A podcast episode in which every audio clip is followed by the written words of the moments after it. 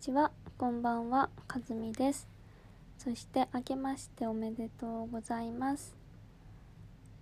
魔女になりたい第7話です。よろしくお願いします。えっと、投稿が滞ってるうちになんと2021年に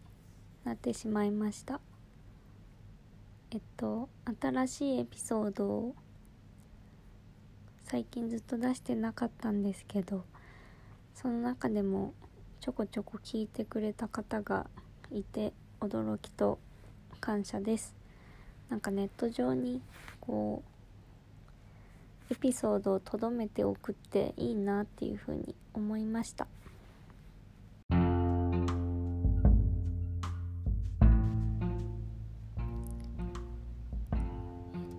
今日雑談から始めます。えっとコロナを心配しつつも実は実家に帰って年末年始をゆっくり過ごしておりました。お正月についてなんですけど久しぶりに兄弟揃って家族っていうものを実感したんですけどボードゲームとかザ正月みたいなのを過ごしてすごくホクホクしました。なんか元旦とかお正月とかなんでか明るい気持ちになって不思議やなって思います。よく考えてみるとただのこう365日のうちの1日であってで毎月1日っていうのは来るものでしかもカレンダーっていうのもこう人間が形式上決めた区切りの一つに過ぎないんですけどやっぱりお正月は特別だなっていうふうに感じます。うんなんか冬至が過ぎてこれから春やなっていう気配がいろんなところ人間の世界の至るところに現れてて新しい年が始まるぞっていうすがすがしい気持ちがあります。なんか時間の流れっていうのが私が起きてる時も寝てる時も関係なくこうつながっててずっと淡々と続いてるものなんですけど時刻とかカレンダーとかそういう人が作った区切りっていうのがあるおかげでそれその時間についてこうありがたく思えたり有限なものっていう風に感じたり希望が持てたりしてるんだなーってことをなんかの折に考えてました、ね、年末っていろんなことを振り返る機会が多いですよね。仕事でも今年はどうだったみたいなスライドを作ったしプライベートでもまあ他の人のものもインスタとか今年のベストナインとか振り返りとかが流れてきてまあ自分も何したっけなっていう風に振り返りました。で仕事の時に思ったんですけどこういう節目に振り返っておくっていうのが大事かなって思いました。自分の物語っていうまあ言ったら仰々しいというかファンタジーな感じがするんですけどまあ、自分の進んできた道って意外と自分しか分かんないしまあその瞬間の自分しかその自分の状況自分の気持ちとかも知らない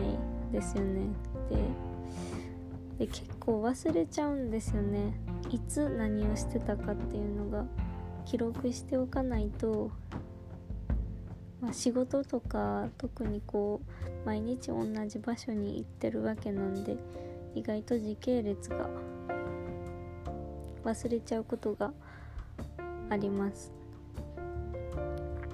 でまあ自分が主人公である自分の人生の小説を書くとすれば鮮度があるうちに書き留めておいた方が生き生きした描写になるんだろうなって思います。でもまあ頭の中でこうふわっと考えたことを捉えようとするとふわっと煙のように溶けて何を言いたかったんだろうというかその時考えてたんとなんかちょっと違うなって掲げることが多くなると思うんですけどその目標とか夢とか考える前にまず自分がどこにいるのか現在地を知るっていう必要があると思ってるんですけどその仕事の1年の振り返りっていうのがこう意外と分かりやすく成果が見えたり、まあ、自分のこうあこういうことしたんだなっていう実感があったりして面白かったです。まあそんなに対して仕事では多くの時間を過ごしてるわけじゃまだないんですけどまあコロナがあってあんまり成長できなかったかなみたいな思えてた日々もまあ、実はそんなことなかったかもなっていうふうに思いましたでは雑談はこれぐらいにしてえっと年末年始に読んだ本川上弘美さんの「森へ行きましょう」という本の読書記録に移ろうと思います。えっとこの本はルツっていう女性の人生。ルツっていう名前の女性の人生をパラレルワールドで書いてる物語なんですけどそのパラレルワールド同士っていうのがこういくつかの共通点があって人生を線として見るとこの線と線が交差しているような感覚を読んでる途中に覚えました。で最初からずっと日本線で2人のルツっていう女性の人生を描いて進んでいった物語が途中で4本になったり、まあ、もっとこう増えていったりする瞬間があってその線がこう分かれてるというか選択をした結果選択の連続で進んでいるなっていうことを感じました。うん。なんか少しの選択の違いでもうものすごい数の道に分かれてるのが人生っていうことかなと思うんですけど実際の私の生活にもパラレルワールドがあるかもしれないような気もするしでもまああったとしてもそれを感じることはできないんですけど、うん、私はそっちに行きたかったなっていうふうに思いを馳せることは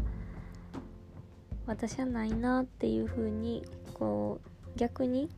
この本を読んで自分の人生への肯定感もなんかなんとなく覚えました。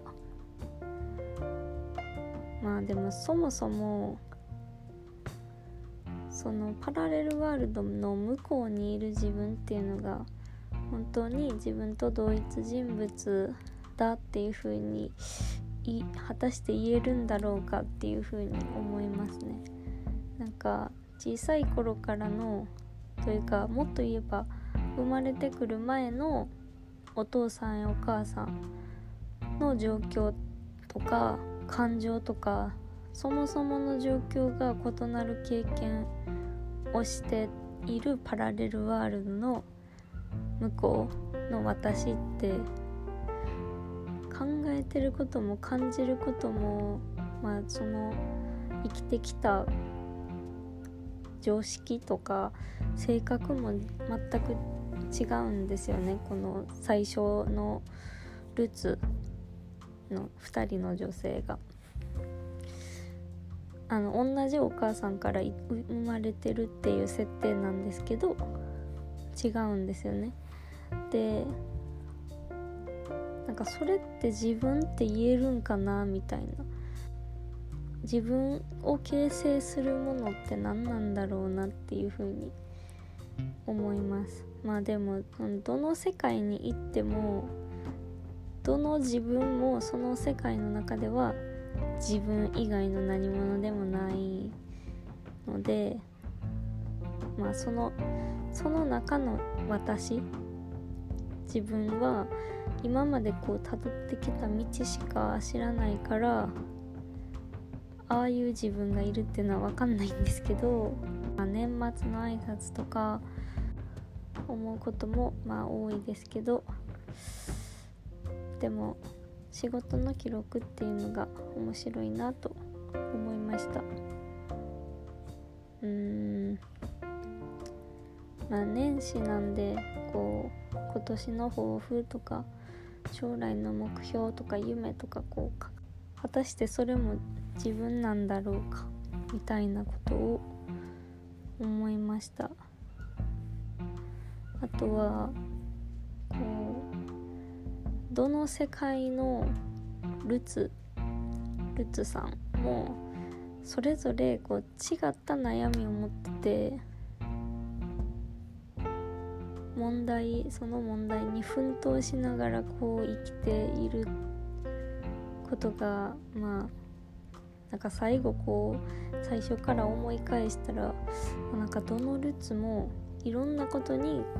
思い悩みながら生きてるんだなみたいなことを思っておとぎ話みたいなこういつまでも幸せに暮らしましたとさとか逆にめちゃくちゃ悲しい結末になりましたみたいな別れ方じゃなくてどの道に進んでもその悩んでる内容は違うんですけど同じように悩むわけではななくてそれぞれの悩み方でみんこう問題と向き合いながら生きてるんだなっていう風に感じました。私結構混乱しやすくて難しいなと思ったんですけどでも最後の方はなんか進めば進むほどいろんなも問題に直面していってて最初は似たようなルツやったのにまあ最後は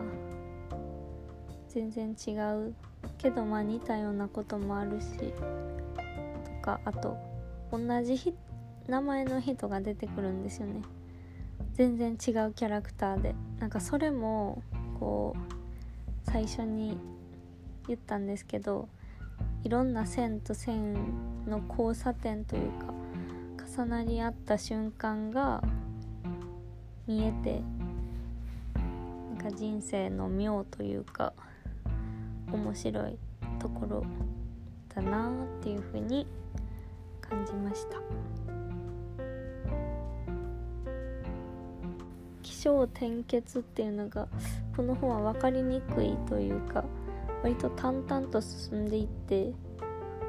あの2つの世界をどんどん行ったり来たりして進んでいくので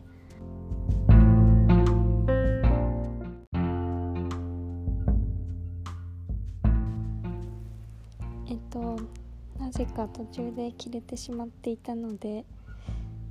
あの続きを何言ってたかなと思い出したんですけど2つの世界をこう同時に進んでいくので読み進めるのが結構、まあ、難しいかも難しいなって思いながら読んでたんですけど結構最後の方はこう何が次次は何が悩みどんな悩みになるんだろうとかどんなルツになっていくんだろうみたいな感じでこう楽しみがあってめちゃくちゃ面白くてこう先をどんどん読み進めたいっていうよりかはページずつ噛みしめて読むようなそんな本でしたそれではそろそろお休みの時間としたいと思います魔女になりたい第7話最後までお聴きいただきありがとうございました。かずみでした。終わり。